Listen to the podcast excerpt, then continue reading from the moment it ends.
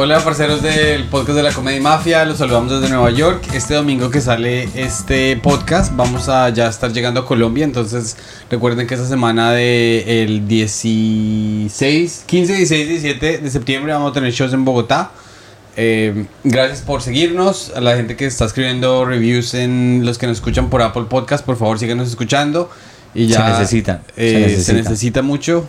Y bueno, empecemos dándole la bienvenida Pedro a- González, Yo soy está Pedro acá, González. Pedro's Jokes en Instagram, Santi Espinosa, Santiago Comedy en Instagram. Ahora sí, dale. Y hoy tenemos un, eh, un invitado que ya ha estado aquí muchas veces, eh, Fabri, Fabricio Copano, Hola amigos, ¿qué tal? ¿Cómo están? el, el, como dicen en Puerto Rico, el matatán, ¿Qué es el matatán? el ¿Qué- más que mea, ¿Por qué? ¿Qué significa el que más, más mea? que mea, pues el más grande. Porque en Puerto Ah, Eso- es algo positivo, no es es como algo tiene una positivo. enfermedad la, que mea todo el tiempo.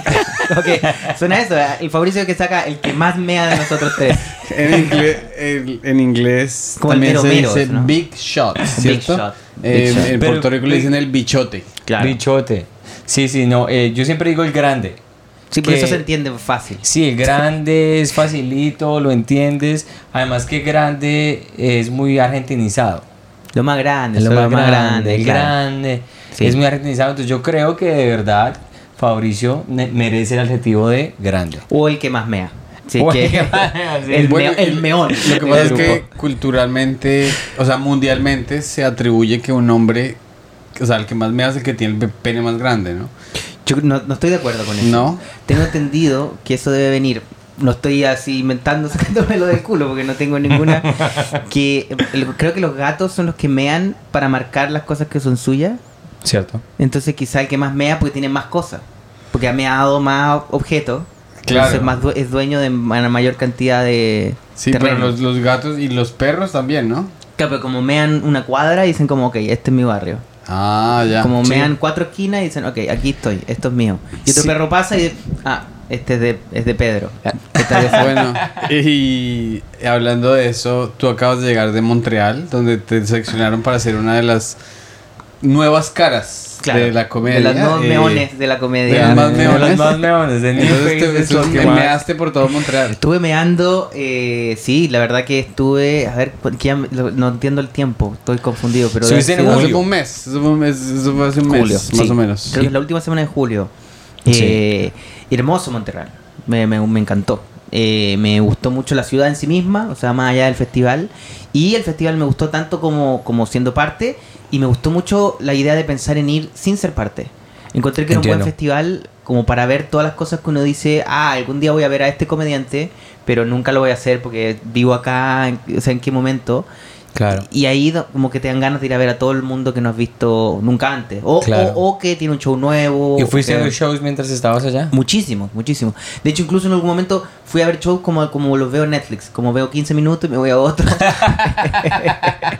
Entonces era como un Netflix humano. Era como, ah, voy a ver a Jared Carmichael. eh, 20 minutos. Y luego voy a ver a John Mulaney, ok, 30 minutos. Y luego me voy... Y así. Así vi muchísimos shows. ¿Y cuál fue? Porque lo lindo de Montreal, yo diría, es uno conoce comediantes que nunca los habría conocido si no fuera, si no hubiera sido Claro. por el festival. O alguien así como que no tuvieras ni idea, pero ya lleva haciendo comedia muchos años y te sorprendió como, uy, este man es muy chistoso. Bueno, mucha de la gente que estaba en, eh, en, el, en, el- en la, la selección de... O sea, yo los comediantes que más vi así como su set y como nuevos fueron los que estaban parte de New Mm. Faces. Y la verdad que el grupo era muy bueno. O sea, todos los comediantes... Viste que uno siempre espera que a alguien le vaya mal, como Claro. in- internamente, para sentirse 100%, seguro uno. sí, sí, ¿no? sí, Entonces, sí, sí. Ojalá que le vaya mal al siguiente, para así poder venirse desde ahí. Sí, bueno, me, me fue mal, pero mejor que a... ¿no? Esa es la mentalidad latinoamericana. diría Claro, yo. claro, me fue mal, pero no tanto como a. Y en esta vez no había nadie a quien, a quien mirar, porque le fue a todos muy bien. Ahora, si alguien me acuerdo que yo encontré particularmente muy graciosa, una comediante de Los Ángeles que nunca conocí en Los Ángeles, que se llama eh, Laura Peak. Laura. Ah, ok. Laura Peak, ella es del, mid, del Midwest. Claro, ella es como de Nashville. yo la conocí, oh, wow, qué bien. Es muy buena. Yo muy buena. conocí, bueno, pero antes de proseguir, eh, yo creo que porque a la, a la audiencia de nuestro podcast le gusta muchísimo la comedia, entonces tal vez no entienden que Just for Laughs.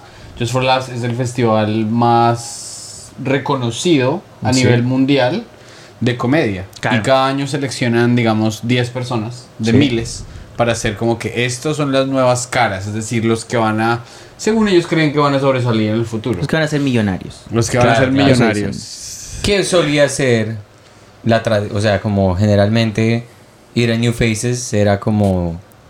Una estampa, Listo, una ya estampa. se mantiene su sitcom, ya se man ya está listo. Yo creo que sigue igual, pero con menos fuerza de pronto.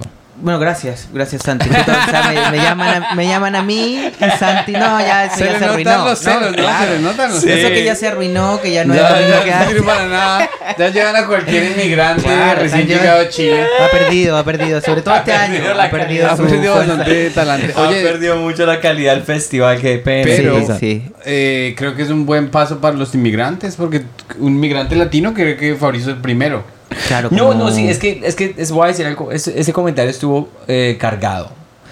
No, no te preocupes. no, no digo yo para que la gente preocupes. entienda, lo que pasa es que hay gente que yo conozco que fue a New Faces y no, No le pasó la nada. carrera no le pasó Ah, nada. claro. Entonces esa es mi perspectiva. Pero siempre fue así, lo que pasa es que nos acordamos de los que lo lograron. Ah, o sea, bueno. cada año fueron 20 y no sé, dice, bueno, Amy Schumer, eh, eh, Kevin Hart, eh, no sé, Jimmy Fallon, y todo suena genial, pero todos los años fueron igual, otros, no sé, 18 que no... Tienes toda la razón, Yo porque creo que- yo me acuerdo cuando estaba trabajando en Just for Laughs, que yo estaba manejando a, las, a los comediantes del aeropuerto al Hyatt. Ah, mira, eras tú el que hacía Eh, eso. Yo estaba, yo, estoy, yo en el 2012.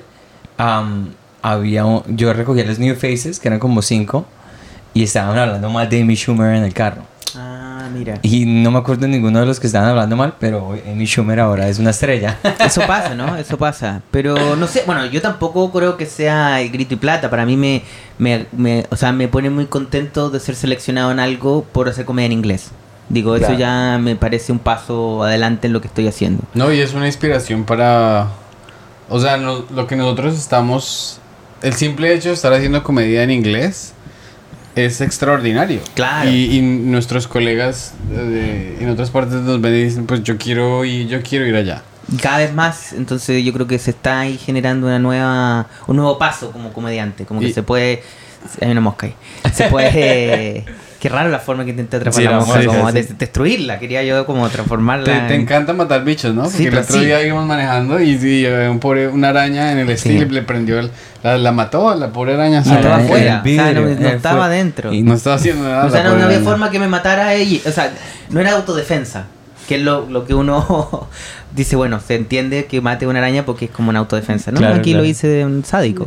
y tú estás en el- ar- adelante con... Sí, sí. Sí, y no me detuvo tampoco, ¿eh? así No, que no. como cómplice. Cómplice total. Sí. Oye, entonces, em, ¿cómo te sientes respecto a, a cómo te fue allá? Feliz, feliz. Me gustó. Bueno, va a salir en algún momento en YouTube. Y por supuesto que ahí voy a ver como qué pasó. como pero sí como de sensación que yo quedé muy buena. Muy buena. Y también de trabajo me salieron muy buenas oportunidades. eh, me junté con gente muy interesante. eh, no, me, siento que todo lo que yo podía hacer lo hice eh, en mi mejor forma. Entonces con eso estoy tranquilo.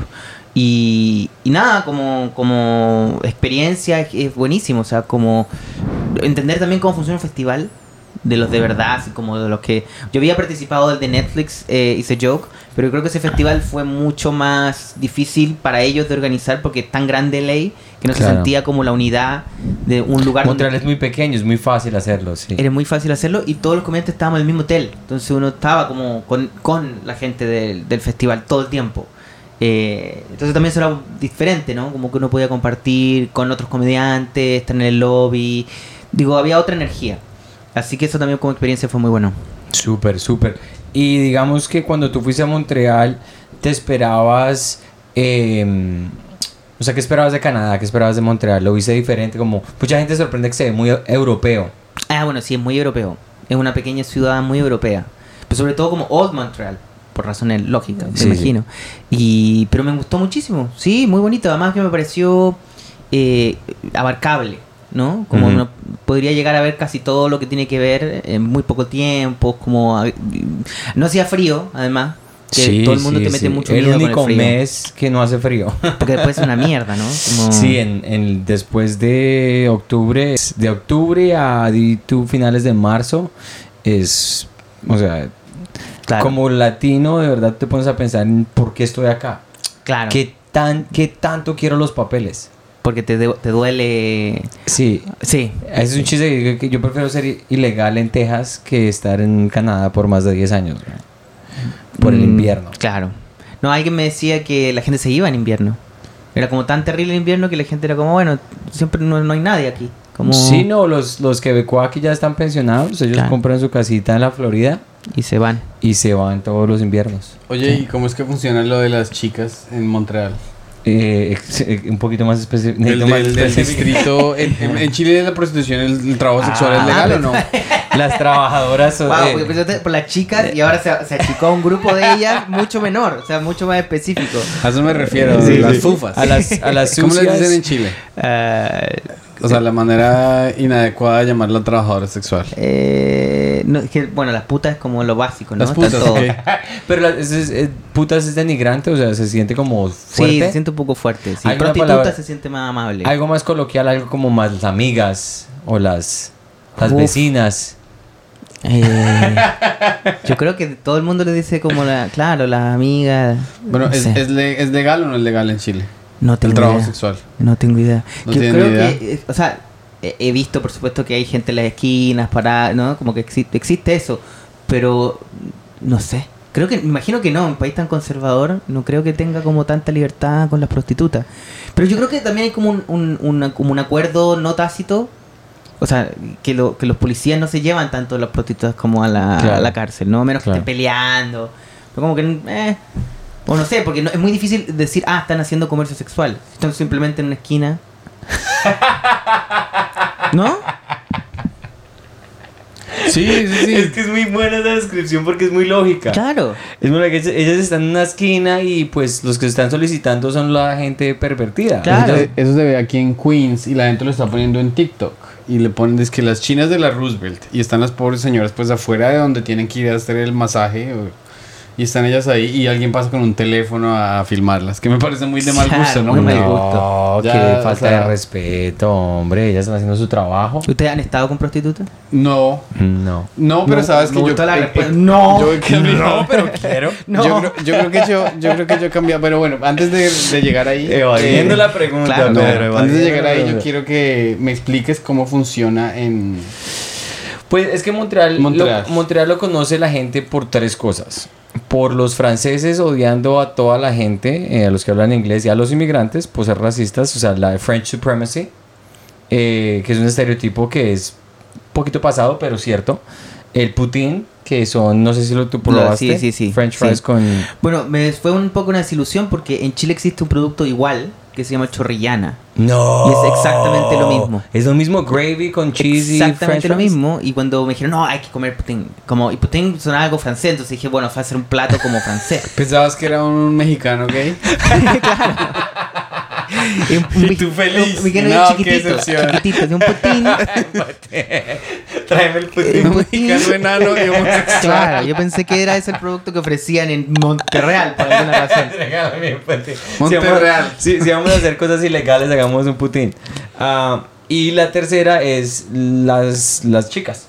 Eh, porque los en Montreal tú, tú te diste cuenta que era como tata, iglesia, centro comercial, Claro.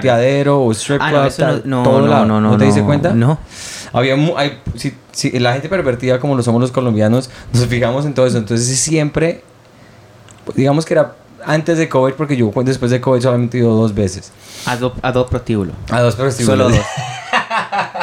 no sabes que fui a uno después de COVID, una historia muy linda. Ah, no fue un prostíbulo, un strip club. Que strip club, claro. Y, y entonces tú vas es como a tomar una cerveza y allá la gente, la atracción es que las puedes tocar. Porque antes eh, había que. Porque aquí creo que no es legal. Aquí Ah, creo que no es legal, no las puedes tocar. Claro. o sea, es un strip club y ellas te pueden, digamos, restregar los senos. Sí, pero en Montreal es legal desde que ellas tengan, desde que tengan el consentimiento, sí me puedes tocar Claro. una pocheca. Y En no el strip nada. club. Sí, delante de la Ok, gente. pero desde la prostitución también es legal o no? La prostitución no es legal, pero pasa. O Ok. sea, digamos, si tú, si eres, tú eres un man eh, de Chile que tenga plata y va allá y le dices a la vieja, tengo mil dólares, ella te puede decir sí de una. ¿Mil dólares? Mil dólares. Mira. No, no está caro. No está Ahora caro. con la inflación y todo. Está... y es dólar canadiense Claro. que son, si lo No piensas, menos. la conversión es 800 dólares americanos. Claro. Pero sí, es la prostitución no es legal para nada. Pero como el, el, dark market de, de los stri- strip clubs están, ha sido tan como tan parte de la cultura, hay muchas cosas no tenía torcidas. idea de esto hasta ahora. ¿En Te juro que no, no se me cruzó ni un momento ahí. ¿Qué cosa? ¿Que era legal los strip clubs? No, no, que era como un con- una cosa en Monterreal. Sí, las strippers Como- es, una, es, una, es icónico. No sí. tenía idea, así que cuando me llamen de nuevo para hacer New Faces de nuevo, podré... En casa que no Te se- juro que no, contando ahí no lo vi nunca. Además que tampoco, siendo súper honesto, estuve muy metido en el mundo de la comedia, Claro, no claro. salí de los barrios donde estaban simplemente los shows. Claro, claro. Y, y tampoco fui tan lejos. A lo más fui como a Old Montreal a ver la... la... ¿Estoy diciéndolo bien, Montreal? Montreal. Sí, no, o, sea, Montreal. o sea, los, eh, eh, No, allá en francés en lo dicen en francés, Montreal. Montreal. Ah, Montreal. Pero en español es Montreal. Montreal. Montreal, Montreal, claro. pero sí, es, es- Montreal. es- eh, el, el- en, y en inglés hay dos maneras de pronunciarlo, que es la gente de Montreal. de Montreal y la gente de acá que lo pronuncia diferente. Ya. es Montreal. Montreal. Pero bueno, para responder tu pregunta, Eso, yo nunca me he acostado con una prostituta. ¿Tu respuesta? No, nunca me he acostado con una prostituta. Hasta hoy. Porque Pasen, chicas. hasta, hasta eh, pasen por favor Eh, que pase la desgraciada Am, no hasta nunca tuve la oportunidad y cuando tuve la oportunidad de pagar por sexo digamos en Montreal cuando era Se soltero te dio la oportunidad. no es que haya sido como muy claro se me dio la oportunidad si estuve allá pagué y todo Ibas caminando y pum, se dio la oportunidad. Iba caminando, entré al prostíbulo Claro. y ya con la plata en la mano me arrepentí. No, eh, una de las primeras experiencias, en, eh, pues porque es una, no, una es un- ¿cómo se dice? Una novelty, una, ¿Novedad? una novedad, gracias. Tú vas allá, entonces como que, uy, qué chimba, estoy viendo teticas, qué rico, o sea, tú estás así como, estás en teenager, la verga está como para hacer el quote del, del chiste de Pedro, ella sabe dónde, dónde está la jugada. Eh, la verga, está hablando de la verga. Eh, está parada así porque hay muchas viejas en bola y nunca las has visto en bola en vivo. Entonces, cuando yo estuve, me creo que era mi cumpleaños, me- los amigos me pagaron, oh, paguémosle para que él vaya al cuarto donde ellas, Ah. que te vas al cuarto privado donde te hacen una, un, un- un bailado pues más personal. Claro, más, más íntimo, más, Entonces, más ella, personal. ella más me preguntó y no me- yo, a mí me pagaron el, el, da- el lap dance, la, ¿cómo se dice lap dance en, en español? Baile El sensual. baile privado, El pues. baile Ah. privado. Me lo pagaron mis amigos por mi cumpleaños, pero ella me, me dijo, me preguntó, porque mis amigos, eh, pues judíos ellos, con plata. ah, no sé por qué ese detalle era tan importante, Claro, pero lo es para esta historia. Sí, la parte exclusiva de judía de Montreal. Eh, entonces como que ella olió que ellos tenían plata y cuando estábamos en el cuarto privado me, di, me preguntó, me dijo, ¿tú quieres Algo más. algo más? ¿Y tú qué dijiste? Y yo le dije, no, yo estoy bien, gracias. Entonces te, te estaba ofreciendo comida. Es como que- este, no, ya, tomé- ya, ya almorcé, Un ya almorcé. cafecito. ok, y tú. Pero ella estaba buenísima. Sí, era una, era una morena que tenía un mixto muy, muy interesante. Y sh, una cosa Y brutal. no, no, no has pensado ahora volver y decir, hola, ¿te acuerdas? Hace 20 años. Yo creo que ella está muerta ya. Bueno, ¿y tú, tú nunca te has acostado? Nunca me acostaba una ¿Y cuál es tu opinión No, respecto o sea, a la práctica? No, no, no puedo enjuiciar a la gente, me imagino que tendrá alguna necesidad muy profunda para hacerlo. Espero que la gente que se dedique a la prostitución no lo haga por una necesidad, o sea, la necesidad como que inflinja su, su- su- sus deseos, ¿no? Claro. Ojalá que sea por diversión un poco, o sea, que le guste, ¿no? Claro. Eh, y está todo bien, si es que es así. Sí. Pero yo, pero yo no, no, no es que no lo haría así como, no lo haría porque no pago por sexo. No, no lo haría porque no, no he tenido la necesidad. No me he sentido solo en ese, en ese- O sea, no, no. Me imagino que hay gente muy sola también la que necesita esas compañías. Y a veces incluso las llaman ni siquiera para tener sexo, como para, Compañía. para compañía. sí. Eh, y nada, no, no, como que no, no me pasó nomás. Yo creo que ya no me pasó en esta, en esta vida, pero cansada, la vida es larga. Sí, yo, o sea, yo creo, por ejemplo, eh, mi esposa dice que si uno va y le hacen un masaje con mm, final feliz, que eso no es engañar. Ya está O sea, es estipulado. decir, ya está estipulado. Eh, Está en el living esta regla. Eh, Hay 10 reglas que dicen. si en el refrigerador. feliz, En claro. el refrigerador. Porque hay veces, a- hay veces a las personas les, les molesta más el engaño emocional que el engaño físico. Claro, porque el engaño físico es como sacarse una necesidad. Claro, entonces, Claro. por ejemplo, cuando yo hablo a mi esposa respecto, ella habla de engañar y cosas así, ella dice, pero mi salud, mi- me vas a pasar una enfermedad, o sea, Claro. Claro, es- claro. hay un egoísmo muy grande en ir a, por O las... sea, por ejemplo, a si, las- si fueras un, a, un, a un masajista o una masajista y te hiciera un final feliz, ella le dolería mucho menos que si fueras al cine con alguien, por ejemplo. Uy, muy Sí, buena claro que sí. Claro, o si fueras Obvio. al parque con alguien. No, y yo, y yo creo que, o sea, yo tengo permiso, lo que pasa es que eh, lo que a ella, mi esposa dice que no vamos, por ejemplo, a un coso donde nos hagan un masaje erótico es porque si vamos aquí van a ser chicas que han sido víctimas de tráfico de blancas. Claro, claro. Que, O sea, digo, que se debería llama es tráfico de personas. Claro, claro. Sí, Porque- porque, eh, son todas las razas las que están incorporadas en ese Ah, tráfico. de ahí viene el término tráfico de blancas, porque solamente eran las blanquitas las que traficaban. Claro. Porque había sea, las otras, en los el in- tráfico. las Sí, claro, otras- no, las- no, Muy, muy las otras traficaban, pero no los, no las consideraban valuables. Claro. Es pesado. Wow. Pero yo creo que, o sea, también hay un punto de vista cuando la gente dice, bueno, yo solo me acuesto con. O sea, por ejemplo, un amigo mío, eh, y yo lo escuché a Gabriel decir eso también, dijo. Los más falsos son los que engañan a las mujeres diciéndoles que van a ser parejas de ellas.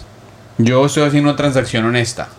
Ah, como engañar emocionalmente diciendo no, luego vamos a seguir juntos. y esto es sola- Exacto. este es el inicio de una gran, de un gran amor. Ah, entiendo, entiendo. Entonces, el, el- el- es- o sea, este nivel transacción, desde que estoy haciendo con una Ah, persona que lo porque lo hago claridad. porque O sea, te sí, estoy pagando, te estoy es pagando el servicio. 300 mil pesos y. No, yo creo que hay, hay, hay una, un intercambio honesto, pero nuevamente es difícil hacer lo que, lo que te decía tu esposa, como saber si esa persona está en esa situación por A, diversión, Ujú. eh, B, eh, talento, ¿no? Como, Claro, porque o es buena. C, o explotación. Entonces es difícil saber, pero me imagino que si alguien tiene, conoce a alguien que sí, honestamente, vive de esto con diversión y con alegría y sin oscuridad, eh, y lo toma como un trabajo, de nuevo, como creo que es más sano que quizás tener muchas relaciones donde se, se claro, lo- está lo, lo de engañar emocionalmente, que eso tiene otras, otras Está, está consecuencias. muy linda esa, esa apreciación. Sí, claro.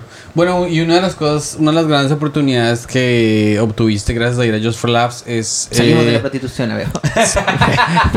Punto aparte, ahí se acabó el tema de la prostitución. eh, Llegamos a una conclusión, o sea, por eso se acabó. si lo- Fabricio pasó de ser un comediante famoso, reconocido en show Chile. en un potrero Ah, que ah. hicimos que días en Long Island. Ah, muy buen show, muy buen show. Cuéntale, cuéntale, ¿cuál fue tu experiencia para Ay, que, para que maravilloso, Santi- maravilloso, Santi. Te lo perdiste, te lo perdiste. lo perdí, me lo- y yo estaba muy emocionado, pero esa noche me salieron unos spots en la ciudad y yo no había puesto en el calendario, pero cuando yo estaba muy como celo, como, como se dice, no es celoso, sino estaba, yo quería ir con ustedes porque parchar contigo, parchar con Pedro, vale más que cualquier cosa. Lo hubiésemos pasado Obviamente no vale más porque yo igual decidí Claro, quedarme. No, no te vale tanto, pero. Le vale verga, le vale verga. Pero bonito lo que dijiste, que es lo que importa.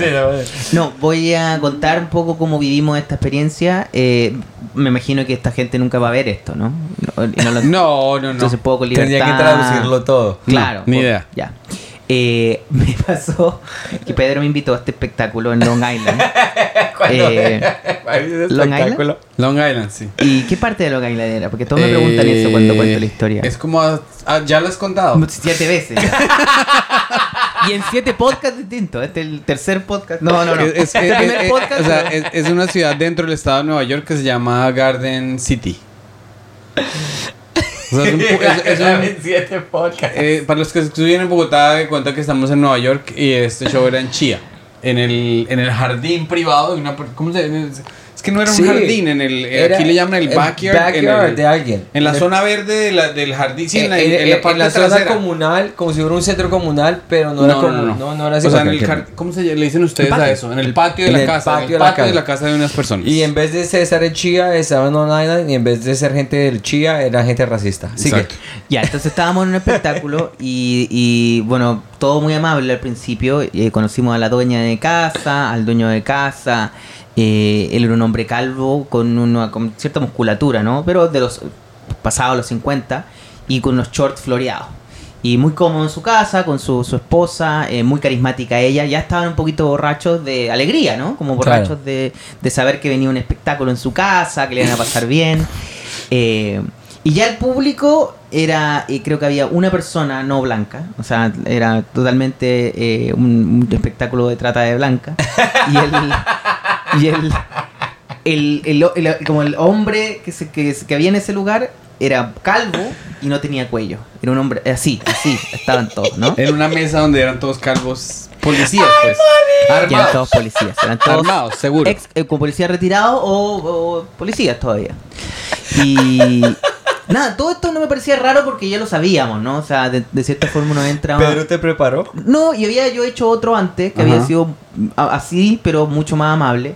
Y nada, eh, empezó el espectáculo. Primero subió eh, Shafi, Shafe. Shafi, que nos dimos cuenta de inmediato que iba a ser difícil el show porque no lo estaban escuchando. O sea, se pusieron a hablar Ah. encima, le respondía a alguien acá, se tiraban chistes entre ellos, o sea, había... Y el dueño de casa siendo un poco el más caótico. O sea, Más borracho todo. no, no escuchando nada. Nada, nada, nada, nada, nada.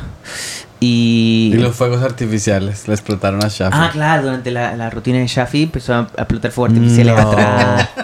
Difícil, difícil, difícil. Entonces dije, uff, este se viene complejo, complejo panorama. Luego vino, eh, ¿cómo se llama esta chica? Eh, Eh, Catherine Zinni. Zini, muy graciosa, nadie la escuchó tampoco. Le, co- le costó, le costó. En algún momento entró, ¿no? Pero la verdad que ellos gritaban cosas, pero primero lo gritaban a ella, luego se gritaban entre ellos, entonces se generaba un caos que no permitía avanzar. Y cuando fue mi turno, yo te dije, Pedro, dije, voy a hacer algo distinto, voy a moverme a otros, porque había un, es- un escenario, que en realidad no era un escenario, pero un, un lugar, un spot donde estábamos parados.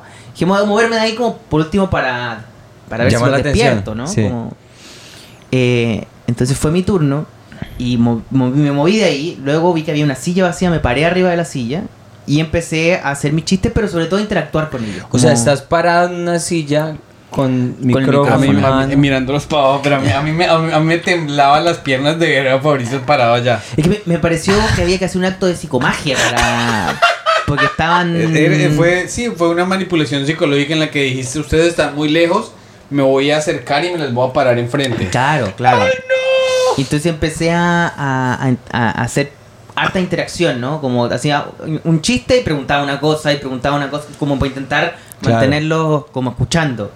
Y, y nada, eso abrió la puerta a escuchar sus horribles opiniones de la vida. Ay, jueputa. Entonces, eh, algunos eran muy amables, ¿no? Y tenían su chiste y luego...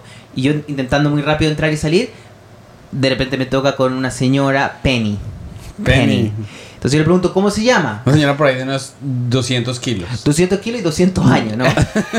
y no, de haber tenido 50 también. Y Penny, eh, primero yo le pregunto su nombre y no lo escucho bien. Entonces digo, ¿cómo, cómo, cómo? ¿Penny? ¿De- ¿Penny? No, Penny, Penny. Y me dice como, eh, Penny in the US es como eh, esos pesos mexicanos. Ay, no sé, o sea, el racismo inmediato. Inmediatamente. Y, y yo le, le- me dije, no, yo no soy mexicano, que todo. Y dijo, ah, tú eres el de Bangladesh. Porque Shafi había hablado de El Bangladesh. bengali, pues sí, el bengali. Y, y, y ya no, su cerebro no, no conectó A con Z, entonces dijo, ah, tú- ah, no, tú eres el de Bangladesh. Y dijo, ay, cómo mierda. El de 7-Eleven, Apple, le dijo. Y pues. dijo, no, y dijo como, hey, Bangladesh, eh, no es tu hora de tu turno en el 7-Eleven. Como en el no, Quickie si hay Mart, jueputa. sí, en serio, en Y todo jajajajaja. No, como mierda, ¿cómo pasa eso, weón? No, si hay jueputa. No, y encima de eso, tú cuando te preguntaste cuántas personas estaban vacunadas, una persona levantó la Sí, mano. y uno, y uno gritó como, fuck, no. Uy, no, marica. Sí, pero bueno, llegó este momento y bueno, yo le, le dijo, bueno, no soy tampoco de Bangladesh, soy de Chile, yo claramente no que escuchó. al lado de Bangladesh. Le dije, seguramente usted no tiene idea dónde queda este país y, y- y claramente una persona ignorante. No. Sí, claro que sí. Pero ella, jaja, o sea, todo esto... Es que Mauricio le sabe decir. Y claro, también les dije, son el peor público que he visto en mi vida. Eh, ojalá que nunca más se repita este grupo. y en un momento, bueno, todo esto suena más pasado, pero se estaban riendo. O sea, todo esto como que los trajo O sea, de tú, vuelta. Sí. los trajiste de Sí, vuelta, claro. los conectaste con su racismo Y eso chistoso. hizo que el show empezara como a, a tener forma de show. Y ya, ahí estaba hablando que ya estaba eh, eh, el ambiente rarific muy raro, ¿no? Ya era un show, un espectáculo raro, digamos. Que si se acababa ahí, ya hubiésemos dicho que raro, ¿no? Suficientemente raro. Pero en un momento, el dueño de casa, de quien hablamos hace un rato, sin cuello, calvo, shorts de flores, empieza a, a gritar cosas, ¿no? A interrumpir todo el tiempo. Entonces yo tú quieres hablar, ¿no es cierto? Como tienes ganas de hablar como... eh, ven, y, ¿por qué no, no Porque tú pagaste esto. ¿No quieres hablar de si- Hacer stand-up. Claro, o sea, como di, tu- dilo- di tu chiste. Yo, yo creo que lo que te estaba haciendo era, te voy a dar dos minutos para que comas mierda y te des cuenta que esto es difícil y, me devuelvas el, el, Fabricio micrófono. le da el micrófono a este man es Dave Chappelle. Mi plan era como. mi, plan, mi plan era como. eh, eso. Por favor, sácate las ganas que tienes de llamar la atención para que el show pueda continuar. Y como él había pagado por esto, dije, bueno, esta es su oportunidad para da- dar vergüenza y ya, ok, move on. Se subió, sea, no se subió, porque agarró el micrófono. Se montó en la Claro. silla. no, le, le pasé el micrófono y empezó como. eh, quiero. Quiero. Quiero aprovechar este momento y yo sé que les voy a dar vergüenza, pero. Eh, honey. Y llama a, la- a su. No, a su como chica. mierda. Y se arrodilla. Y dice: Quiero pedirte matrimonio frente a, a mis amigos, a nuestra familia. No sé, sé yo". jue- Pero Pero ya lo estaban con- triste. pero Ya estaban como. Le pidió el anillo de le vuelta. quitó el anillo. Dijo, pásame el anillo, pásame el anillo. Y, y- y, eh, te- eh, quiero casarme contigo. Yo. Le puso el anillo, eh, la agarró, hubo una cosa media semisexual. Yo todo el tiempo dando chiste entre medio, ¿no? Como para que pareciera todavía un show. Entonces yo, eh, yo le daba el micrófono y luego decía un chiste y qué sé yo. Y se abrazaron. eh, un momento ahí emotivo, qué sé yo. Bueno, pero eso no fue el final. Porque luego pidió matrimonio otras tres veces. Sí, se le olvidó que le había pedido matrimonio. Tres veces durante el show volvió a pedir matrimonio. Ahí te doy el pase, como Sí, cuando claro. tocó a ti. Claro, claro, entonces ahí Bueno, ya... yo me pedí y le tocó ya. Pues ya Fabricio, Fabricio se despide y ya, y ya, ya, eso ya no hay ruido, o sea, ya está todo calmado, pero yo ya estoy, ya, marica. Es que parece, eso parece de mentiras, no, eso es un show de, de- eso es un show de, es una pesadilla Ahora sí me show. va a pesar no haber ido, güey. sí, no, pues, Es un show que sí, o sea, y lo que dijo Katherine, dijo, este show es una mierda, pero la historia, esto yo no lo vuelvo a ver Es en mi genial. vida. Marica, Sí. eso es como el legendario Bill Burr Philadelphia. Dale. Sí, entonces después eh, subo yo, pero yo estoy, o sea, porque yo llevo a mis amigos y yo estoy es indignado por ellos y yo les digo, mire, hijos de puta. O sea, yo les digo lo bien. Claro. Esa es la peor audiencia, el peor público del mundo. Eh, y les digo, eh, un aplauso para este man, que man tan valiente, volverle a proponer a una persona que ya se va a casar con él. Lo más valiente es hacerlo con esos putos shorts tan asquerosos que tiene. Y ahí se rieron un poco, pero yo, a mí como que se me cruzó un cable, les dije, no quiero hablar con hijueputamente nadie. Cállense la maldita boca. Y todos, y me empezaron a mirar así como... Y no sé cómo, pero dice los chistes y se rieron. Poquito a poquito se rieron. Y, y después me quitó el micrófono y me volví a proponer matrimonio. Le pidió matrimonio. No, sí, fue puta, weón. Sí, y lo hizo como tres veces más. Y- y Y, es- y y es- ella terminó borrachísima. Se la Borrachísima. tuvieron que llevar en andas. Cuando me iban a pagar, cuando me iban a pagar a mí el, eh, al final, para yo pagarle a, mis, a todos los compañeros, la tuvieron que llevar arrastrada a la oficina a sacar la plata. Cuéntame por favor el momento en que él estaba haciendo la, como el proposal de nuevo y tú le, le agarraste el anillo. Por favor. Marica, es que el man, o sea, es- es- estaba viendo como su quinta, su quinta proposición.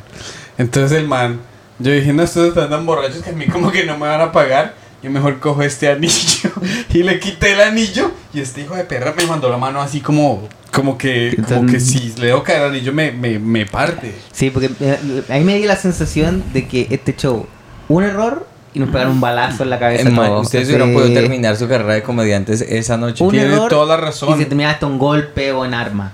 Porque, claro, era, viste cuando todo es tan buena onda y de pronto un, un, una gota extra de un chiste que cae mal y le sale la verdadera ira y se va toda la mierda.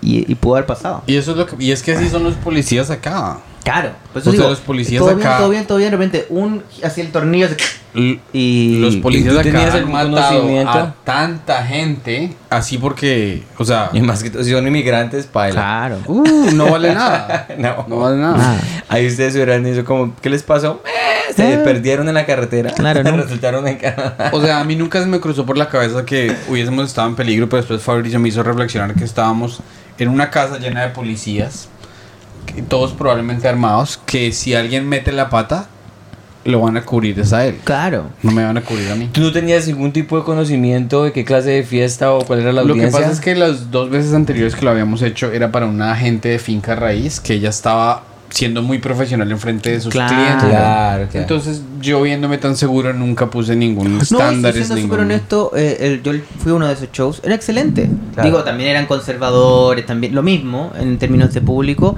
pero escucharon todo, se rieron un montón. Eh, nada. Esto fue como una excepción a lo que... Yo creo, ¿no? O sea, no- lo que quiero decir es que no toda la gente de Long Island es así. Y esta gente estaba particularmente muy borracha. Y desde que llegamos, y tenían un trago de ellos. ¿Te acuerdas que tenían como. Sí, el Rock and Rileys. Porque se llama Riley, el Uh, tipo. Sí, ese. entonces, o sea, la, la pareja era los Rileys, entonces eh, le mandaron a la bartender a hacer un Rock and Rileys y, se y me decían cada que yo probaba el trago que era Casamigos, que no sé si es que Casamigos es el tequila más Parece loco. es caro, ¿no?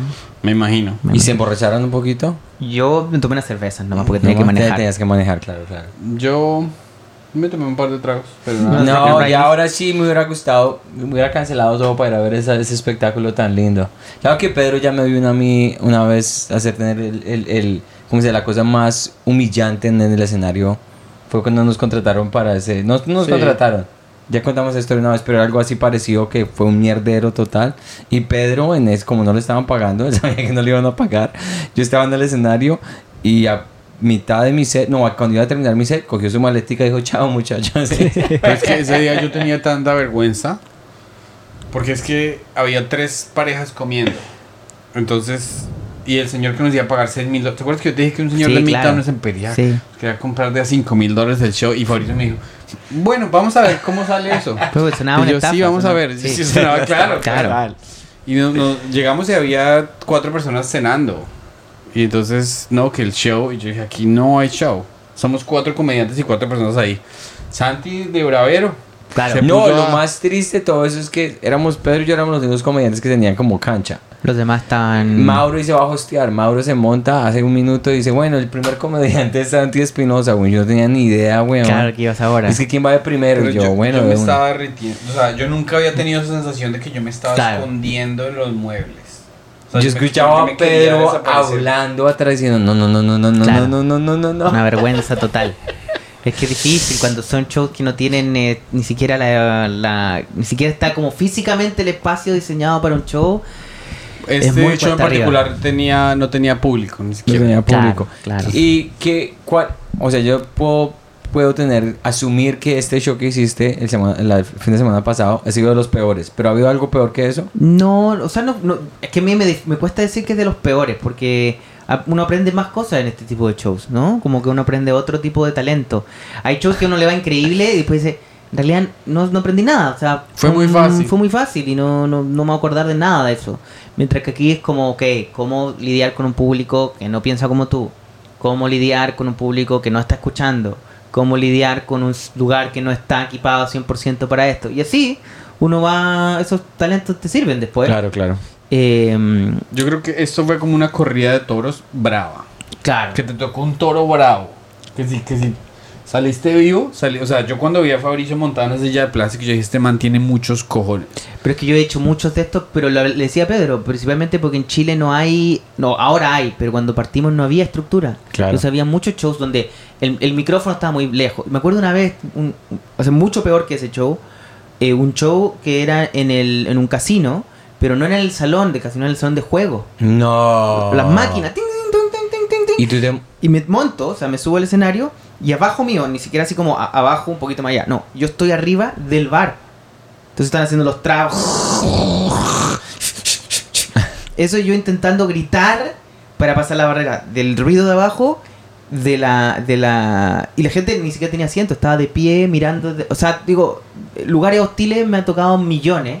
Claro. Y, y claro, uno tiene que hacer algunas cosas medio extremas, como o acercarse mucho, o dejar de hablarle a todos y empezar a hablarles de, de grupos, o, o sea, digo, porque O sea, la- para sacar, para que se sienta un show de cierta manera. ¿Y la acción de montarte en una silla fue algo que pensaste en el momento o inmediatamente? Lo pensé cuando estábamos perdiendo la atención y luego cuando, porque mi, mi plan al principio era tomar el micrófono y empezar como ir mesa por mesa, incluso como ponerles el micrófono, para traerlos de vuelta, ¿no? Claro, Como- claro, claro. Y luego, cuando ya estuvieran con la atención, pum, subirme de nuevo y empezar a seguir el material.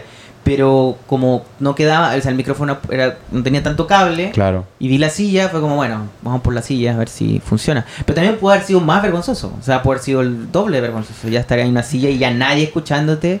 Ish. Es que es lo más chistoso, que es lo que me encanta de la comedia. De New Faces Montreal a este show. Claro. Claro. Sí, sí, o sea, es así. Como lo mismo que, por ejemplo, tú has grabado tus especiales, pues en Colombia estás, están- te están tirando tomate.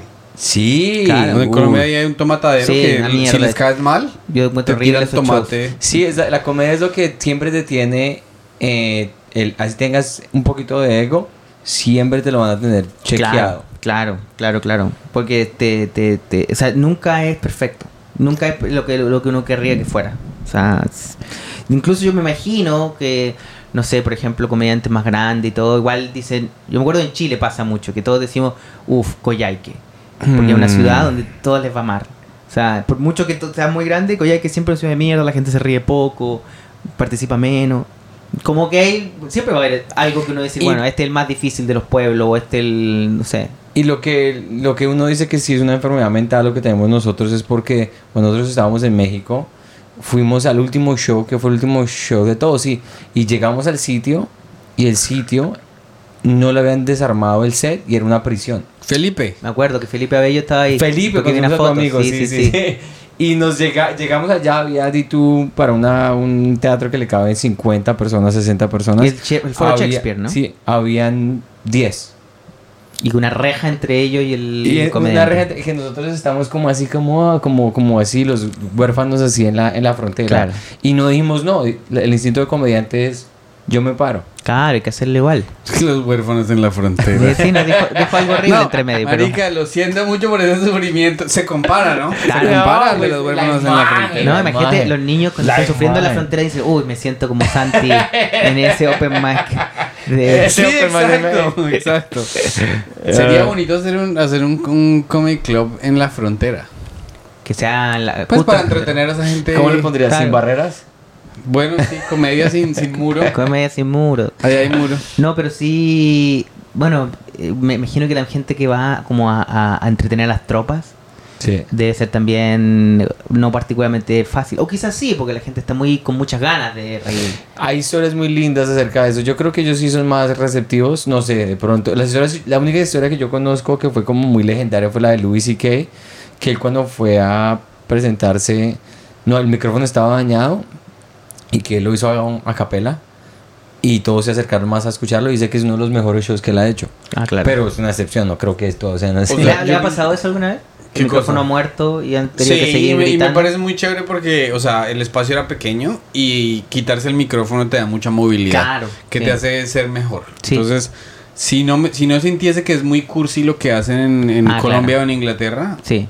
mm, lo haría, pero... No, a mí, a ¿Tú mí me gusta tener el micrófono en la ¿Sí? mano. Sí, me, me, me parece que... Sí, me gusta más que esto. Pero sí, es eh, eh, genial cuando eso sucede igual. Porque se genera como ese momento que todo el mundo...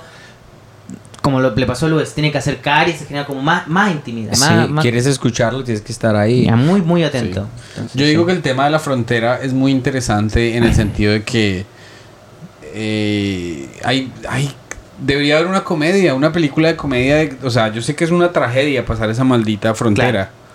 pero se puede de pronto encontrar un ángulo gracioso. Claro. Sí, es como lo que decía tu, no tu ídolo, pero una de las personas que más tú admiras, que es, Mm. eh, ¿cómo se llama? Larry David. Hitler. No, Einstein. Einstein, sí. Eh, Larry David, Ajá. que dice que, que con una idea de cómo hacían los de que estaban en, el campo de concentración para, para pick up checks. Para Para levantar, levantar. viejas, claro. Es algo como él en su entorno de saber que hay odio, de todo, el genocidio es lo peor, pero cómo hacían los bandos que estaban arrechos para levantar Claro. algo. Entonces, esa sí- me parece muy una idea muy en lo oscuro, como muy, una sátira muy buena. Claro. O sea, a mí me, no sé por qué me suena un poco la idea de un Airbnb para inmigrantes ilegales en Tijuana. Y, pero ¿es la, la película o esta es una idea de, de verdad de Es tener una un idea Airbnb? bien idiota, pero, o sea, un Airbnb que, que, que se cruce, que, que tenga un túnel que cruce para el Ah, otro lado. claro, un falso Airbnb. O sea, a medida que ya te la dije, ya me desanimé. El peor pitch, cuando uno te dice, bueno, podría, no, mejor tú no. lo dices, no, yo a veces sabes que en un chiste y salgo y se lo digo a mi esposa y digo, ya se cayó. Ya Claro, se cayó, claro, ya, ya, sí, pues si no logró la primera atención, significa que está medio muerto. ¿Us- ¿Ustedes practican con sus esposas los chistes o no? Sí. ¿Sí? Sí. Sí, sí, sí. ¿A ti se te ocurren escribiendo o estás ahí en la ducha y vienes y... No, no, se me, la ducha, no, no se me ocurre como en... No me, o sea, si me siento a escribir no sale nada. Ajá, sí. Pero sí, si me siento a escribir, teniendo ya estas notas de la ducha, sí sale algo. Le sale como estructura, lo que ya... Pero no sé, a- a- cada vez me pregunto, cada día me pregunto más. ¿Tengo un sistema o no? Ya ni siquiera sé cómo nacen los chistes nuevos. Como... Incluso me he dado cuenta de todos los chistes que he probado una o dos veces que luego no conté más, pero que igual funcionaban. Sí. Y que dejé de contar porque se me olvidaron. o sea, ahora que estaba volviendo como a buscar chistes, decía, bueno, esto se me olvidó nomás. O sea, no es que no funcionó o Sí, que lo sí, sí, deseché. sí. Me olvidó. A mí me pasó exactamente lo mismo este fin de semana. Bueno, y por ejemplo, ¿cuáles, qué ide- ¿tienen ideas que están ahí como en germen?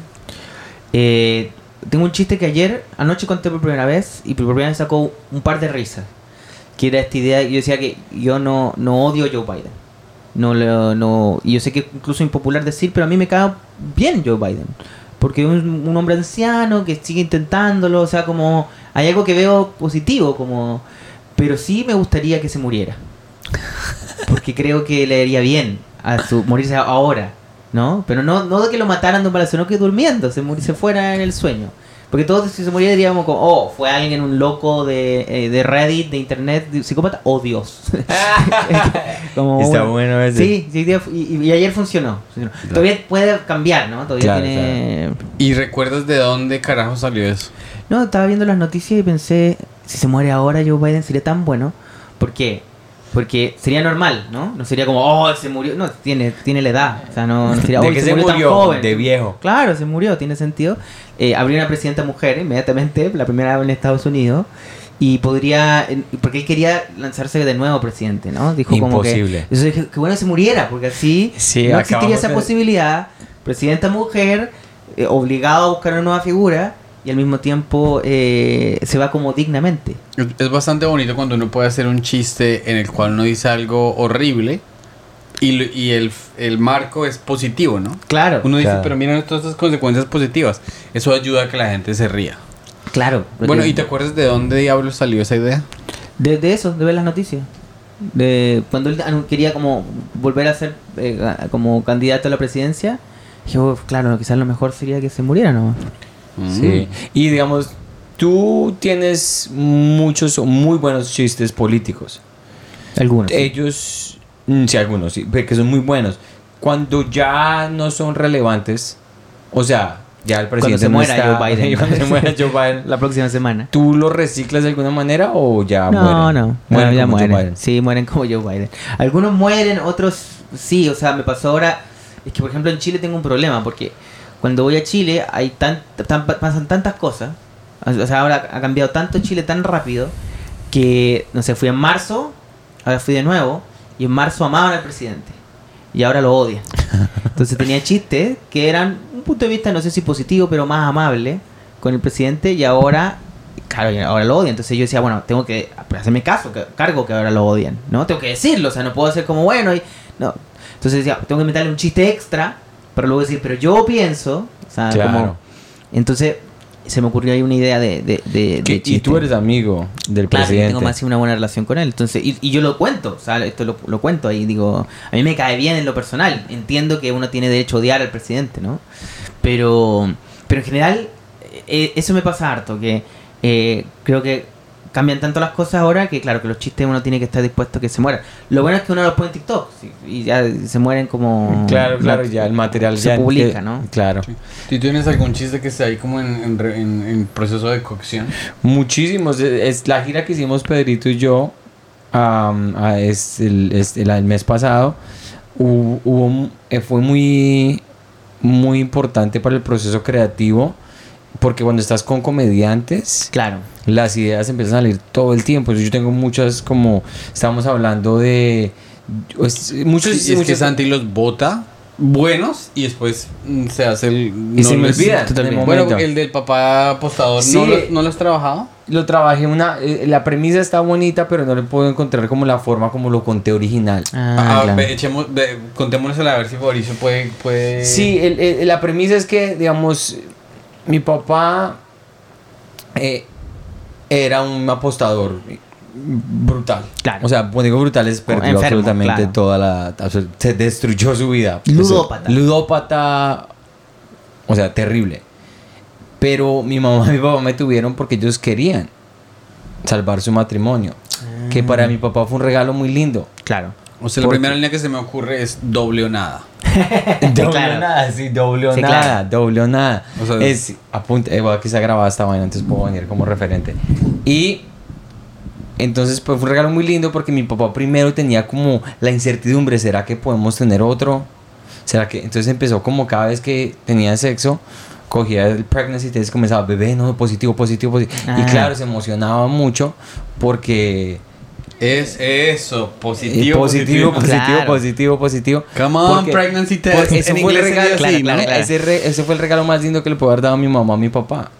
Porque mi papá quería apostar su vida por todo, por tener un... y que fuera niño. Él quería un varón. Claro. Y claro, entonces después de apostar todo, o sea, decir, sí, yo voy a cambiar como persona, me voy a regenerar, o sea, todos estos... Y mi mamá queda embarazada y sale el niño. Y ganó la apuesta. Que nunca había ganado la apuesta en su vida y por eso se, se fue, güey. O sea, casi se muere porque. Entonces, la premisa Y está después ahí. se fue. Sí, después lo abandonó. Ay, Después se me fue- abandonó. no, claro, se fue a otro entonces, casino. entonces la premisa está ahí y es algo como tan. Es como tan. tan cierto porque sí pasó y como tan personal. Y la premisa es tan linda y hay tantos act-outs y hay tanta... Claro. Y yo nunca había tocado ese tema. Primero porque no quería y segundo porque no me sentía listo. Pero ahorita sí me empiezo a sentir como... Porque me tengo, tengo que sacar material nuevo y mi esposa no está embarazada. Entonces tengo Claro. que sacar material que hay de algún lado. Pero la premisa está hermosa ahí. Cuando he contado la premisa, la gente está conmigo y se está riendo y se siente. Y después- Y después digo, no tengo un remate, güey. Claro, pero el remate está claro que es como y después se fue. Pero hay que Algo decirlo así, claro. doble, sí, le- o sea, como que el midbeat es doble o nada. Claro, y al como final. todo ganó y, y, y- y al final, y, y su amor, y, y, y el amor, o sea, el amor por el juego ganó y él se fue, algo así. Algo así, hay, pero es, ¿sí es me difícil tener chistes sin remate, o sea, Es que el remate. yo casi no, yo no soy capaz de pararme en el escenario a hablar sin remate. Yo soy de los comediantes que llego y, y la gente dice, Y ¿y, qué? Yo, bueno, a mí me, me, me pasaba ahora que eh, yo, obviamente como en, en, en Chile tengo otro, otra como, estoy en otro estado de mi carrera. Entonces, por ejemplo, ahora tengo un chiste largo que no tiene tanto chiste entre medio. Y me- la verdad que a veces los, lo odio. Sé que viene y lo odio, pero me gusta porque solamente me hace sentir cómodo en el silencio. Y solamente tiene como... Obviamente que tiene un final, que ya saca, saca risa y todo, pero la verdad que ese chiste solo lo, lo cuento siempre porque cada vez que lo cuento me siento más cómodo en el silencio. Claro. Y siento que es como algo que aprender. Sentirse cómodo en el silencio. Y también, bueno, lo de los remates es una gran pregunta porque hay chistes que de verdad no tienen un gran remate. Es una gran idea. Y quizás, bueno, hay que cortarlos antes, ¿no? Y como, bueno, quizás Sí. la segunda parte de la historia, aunque sea buena igual o que, o que le haga sentido, sacarla. O cambiarla por una palabra y ya se acabó. Pero a mí me pasa, por ejemplo, hay un chiste que me encanta. Me encanta contar, pero no tiene un buen remate todavía. Y el remate que le tengo funciona, eh, pero por último lo para. Que el chiste de que yo tengo dos psicólogos. Que el chiste lo cuento así, digo, eh, a mí me... Hablo primero de, de- de ir al psiquiatra, si la gente fue al psiquiatra, y siempre como que digo que me encanta porque hablar de mí y el otro está obligado a escuchar, no pueden ponerse a mirar el teléfono, ¿no? Como imagínate el, el psicólogo que empieza, a ver, déjame ver Twitter primero. Y, y después entro y digo, a mí me gusta tanto la psicología, o sea, ir a- en la terapia, que tengo dos psicólogos. Uno en español en Chile por Zoom y otro en inglés acá. ¿en serio? ¿Presencial? Tal cual. Entonces Oh, todas las wow. semanas tengo dos sesiones, una en español y una en inglés. Y, ellos me dicen com- lo completamente opuesto en cada una de mis preguntas. Está buenísimo. Eso está buenísimo. Consejo opuesto a cada pregunta. Está Sí. buenísimo. Porque voy a, voy, a, voy a adivinar por qué. La de aquí es mujer. No. ¿No? Son No. ambos hombres. Sí. Ah, bueno, perdón que te interrumpí. Sí, sí, sí. Pero todavía, o sea, ya ahí digo, es- esto es una gran premisa. Y aquí hay mucho de donde sacar algo, ¿no? Entonces tengo algunas ideas, que es como eh, consejos en particular sobre relaciones, que me dice uno, que me dice el otro, pero hasta ahora no lo tengo. Y me ha costado mucho llegar al final de ese chiste. Entonces ahí crece, crece, crece. Ahí saco una gran risa. Y luego cuando empiezo como a, a contar las cosas, no saca tanta risa. Entonces ya, lo, por ejemplo, ya corté a muchas y llegué a una. Entonces Sí. ahora, ahora simplemente digo, por el momento, ¿no? Porque este chiste no está listo. Pero por el momento digo, eh, él en inglés me dice como, eh, eh, no sé, como tienes que confrontar tus sentimientos y pelear por, por eh, me tocó algo muy complejo. Y en el español me dice, ya, pendejo, para la puta. Como que bueno. lo corté ahí. Sí, sí, sí. Pero todavía no me gusta tanto, porque creo que tiene Claro, mucho más. Mucho más, que se tienen muchas, muchas, muchas cosas más. Y te digo una cosa, con el chiste que estamos hablando ahorita de eso, yo le lo más difícil para mí era como introducir la idea. Claro. Uno sí se introducir, presentar la idea. Sí, sí, sí. Y. Ah, no, claro que ahí sí estuvo muy, muy bien utilizado el, el verbo introducir. Eh, eh, porque sí, yo siempre me confundo. Sí, está bien. Eh, era que mi mamá, yo le preguntaba a mi mamá porque yo tenía los, ras- los rasgos asiáticos. Claro. Siempre decía, mami, pero ¿por qué yo parezco asiático? No, no, Sandy, lo que pasa es que tú tienes esos rasgos porque tu papá es de una parte muy exclusiva de Alemania. Y yo pauso y ahí es de una risa porque la gente obviamente dice, Claro. entonces digo, ¿qué parte de Alemania es eso? Chinatown, Berlin. Ah. En inglés ese es el punchline. Tengo que encontrar el punchline en español. Chinatown, Berlín, creo que es lo mismo. Claro, que es- la misma ¿Pero tu punchline. papá viene de Alemania? Sí, la familia de- por parte de la mamá. Pero entonces el chiste ahí porque le estaba diciendo mentiras, o sea, que eso es mentira. ¿Sí me entiendes? O sea, es mentira porque cuando me hice mi, ance- mi ancestry, mi, mi eso, yo salí 60% europeo y 30% indígena. Mm. Entonces los rasgos es que son más indígenas que son más indígenas que, que lo que puedan ser Claro. asiáticos. Pero No, ahí y, está. y- la pregunta es: ¿qué diablo significa una parte exclusiva de Alemania? Eh, no, ese es un chiste. mi mamá no me lo dijo así, Ah, ella me lo dijo como más. Y es- no es tanto mi mamá, sino también mi hermana, que ellos no, no, es que los Heckerman tienen rasgos así. Y yo sí, porque los hijueputas Heckerman culearon indígenas, güey. O sea, no porque, Claro, no, porque, no porque fueran alemanes, sino porque, si me entiendes, ahí es donde está la lógica que tú dices, obviamente. Y cuando te das cuenta de todas esas verdades, eh, ya puedes traer a colación el, mi papá y mi mamá se divorciaron Ah, claro. y me querían tener porque querían salvar su matrimonio. ¡Pum! Introduzca el chiste de ludopatía. Claro. Entonces, traer al chiste a colación, me está, la gente ya está como conmigo, pero terminarlo, imposible. No tengo ni idea cómo hacerlo en este momento. Yo, yo tengo un chiste. Yo me enteré que un jugador venezolano acabó de firmar con los Yankees por 10 años 340 millones de dólares. Entonces lo primero que se me ocurrió decir es que yo voy a hacer una granja de niños venezolanos. o sea, les pago un dólar al día o algo así y al final de 10 años pues puede que tenga. Claro, uno. Pero o sea, esos números tan grandes ¿no te parecen absurdos? Claro. O sea, ver un país que se está muriendo de hambre y que a quién se puede ganar 340 millones. Eh, ¿Por qué no todos los niños? Eh, Me, me- me recuerda al menos en la premisa al, al chiste de Mulaney sobre una película de 150 mil dólares. No sé si de ese chiste. No, no, no, no, Y dice, yo recuerdo". pagaría por ver 150 mil dólares. Como que... de- Ah, 150 millones de dólares. 150 Sí, sí, millones, sí. claro, no, mil- mil- un poco barata la película. No, 150 millones. Nos dice, bueno, esta película ¿cuánto costó? 150 millones de dólares.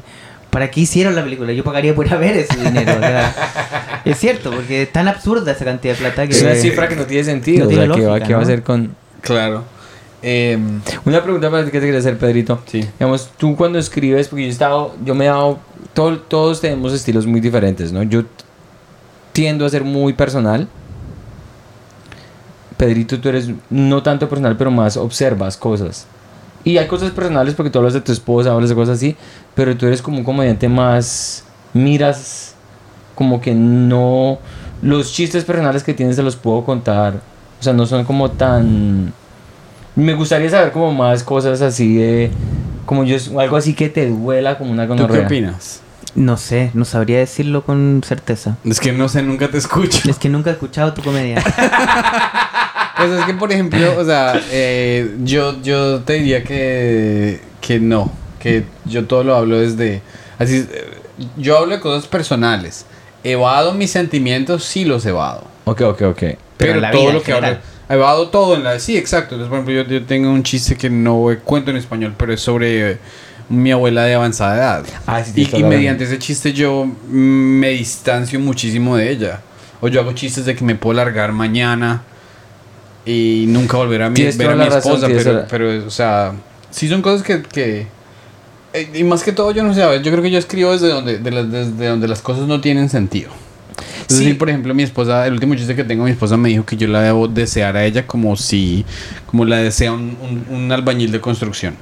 Claro. Que, o sea, ¿cómo vas a desear tú a una persona cinco años igual que, que la primera semana en que te acostaste con Claro, ellos? No tiene lógica. Entonces, no sé si eso te responde, no, pero... tienes toda la razón. Tú sí tienes, tú, lo, tú hablas personal, pero tus, tus remates son, o sea, yo como persona sé que no le habla así a su esposa. Si yo me despego emocionalmente Claro. de las personas y hago como si la gente lo val- no vale nada, Claro. pero es... Entiendo, Es entiendo. una manera Es de- una de perspectiva yo diferente. Sí, sí, No sí, sé. sí, sí. No, pero es- no tienes toda la razón porque sí, tu premisa y tu concepto es personal, pero cuando ya entras en el chiste, ya entras en el territorio de comediante que es voy a exagerar esta realidad en la que estoy para hacerlo más chistoso. Claro. Pero como lo dice Fabricio, en la vida soy así.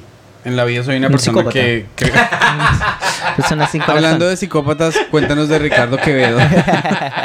mentira, Ricardo Quevedo estuvo aquí. Sí, estuvo acá. Creo que todavía está acá. Oh, se fue. No, hoy día es miércoles, jueves. Miércoles. No, ya Ya. se fue, se fue ayer.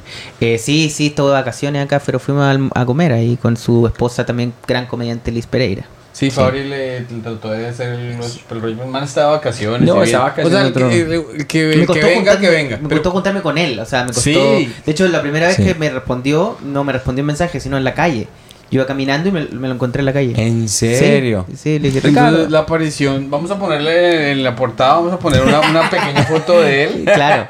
Pero cuéntanos, ¿cómo está Cejas Pobladas? ¿Qué te contó Cejas Pobladas? Bien, bien, bien, bien, ¿no? Eh, eh, no sé, me contó de la vida, ¿no? Como Porque nada ustedes muy son muy buenos amigos porque ustedes datan desde...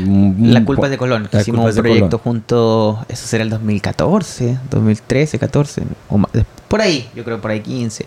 Sí, él muy, muy buen, muy buen comediante y muy buena persona, muy divertido, Él muy fue amable. el primer especial de Netflix que yo me vi en español. El de... Ay, que-. Creo que acaba de sacar otro. Sí, sacó otro en Netflix hace hace un mes, yo creo. ¿Y ya te lo viste tú? No. Qué mal amigo. Es que es difícil ver, especialmente los amigos, yo creo que Los es más difícil es más verlo, difícil. ¿No?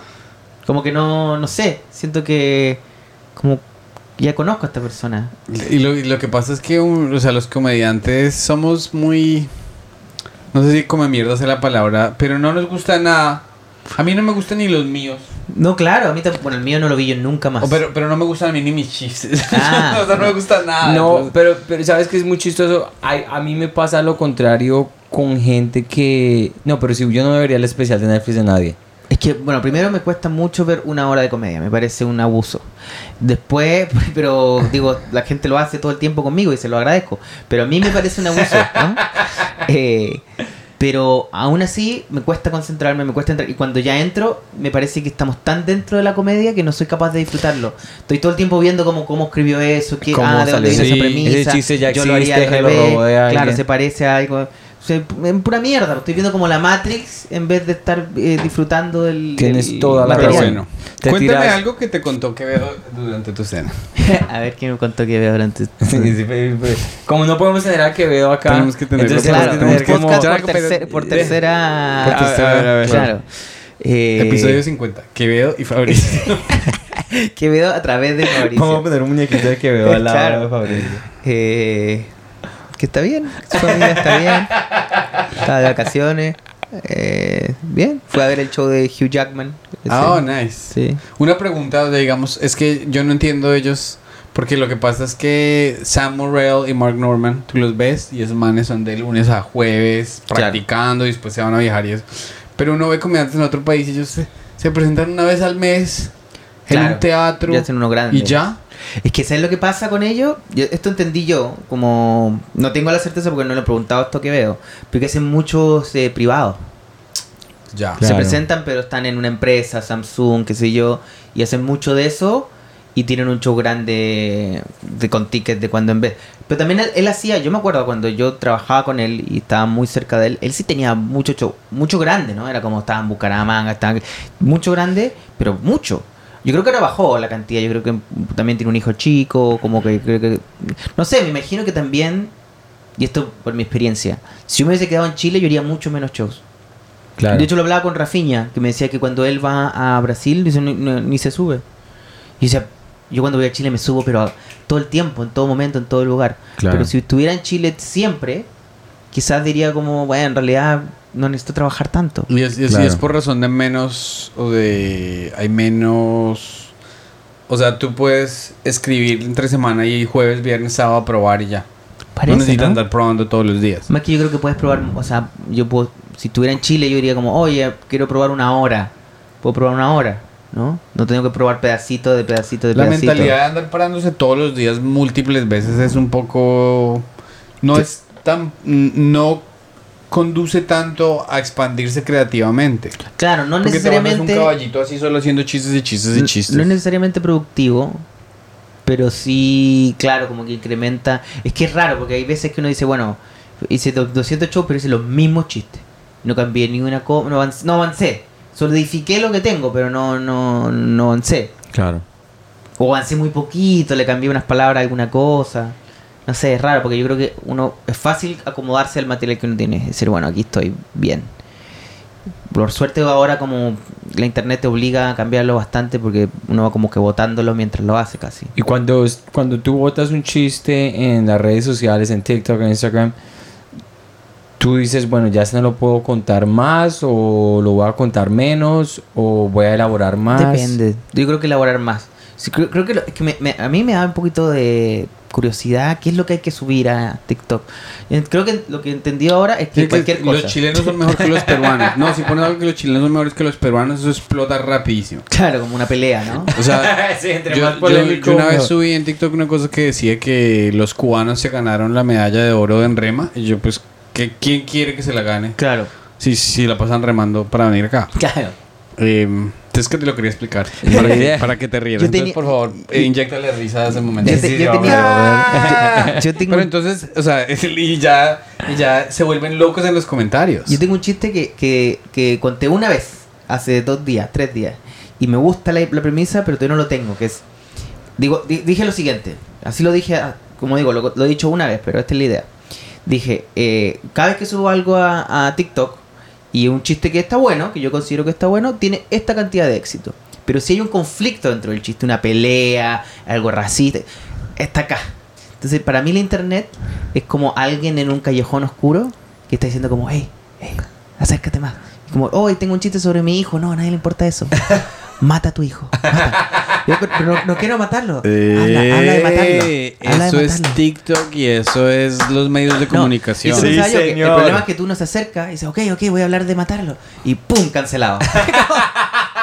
Como que te está esperando para, hey, hey, pero cuenta más, co- co- cosas más Eso terribles. está bueno. Cosas más terribles. está brutal. Y es luego, que si no hay ¡pam! morbo, si no hay algo, no, no. Y pero, o sea, lo peor es que te motiva a ir más lejos y luego cuando, cuando te fuiste muy lejos, ¡pum! cancelado. Te Y fuiste a la una de las cosas, tienes toda la razón, y una de las cosas que me vuelve loco en TikTok, más que todo, más que en Instagram, es que en TikTok te hacen como strikes. Ah, Ah, nosotros, claro. nos- a nosotros creo que nos están- estamos a punto de que nos cierren lo de la comedia mafia. La comedia Ah, mafia en pues. TikTok. Y no hemos dicho Pero nada. te hacen- la te- palabra teta o algo así. La, Claro. la, pero, y yo veo contenido en TikTok y digo como... Como esta persona sigue Como ahí. esta persona sigue como de verdad que hay delitos en cámara Claro. con un millón de vistas. Sí. Y tú eres como... Y viejas así, marica, No, pero no, volándose. como pre-pornografía, como... Pre- Pre- Pre-pornografía. sin strikes. de hecho, ya están haciendo. eh, o sea, digamos, yo soy Jaime y soy, sé editar.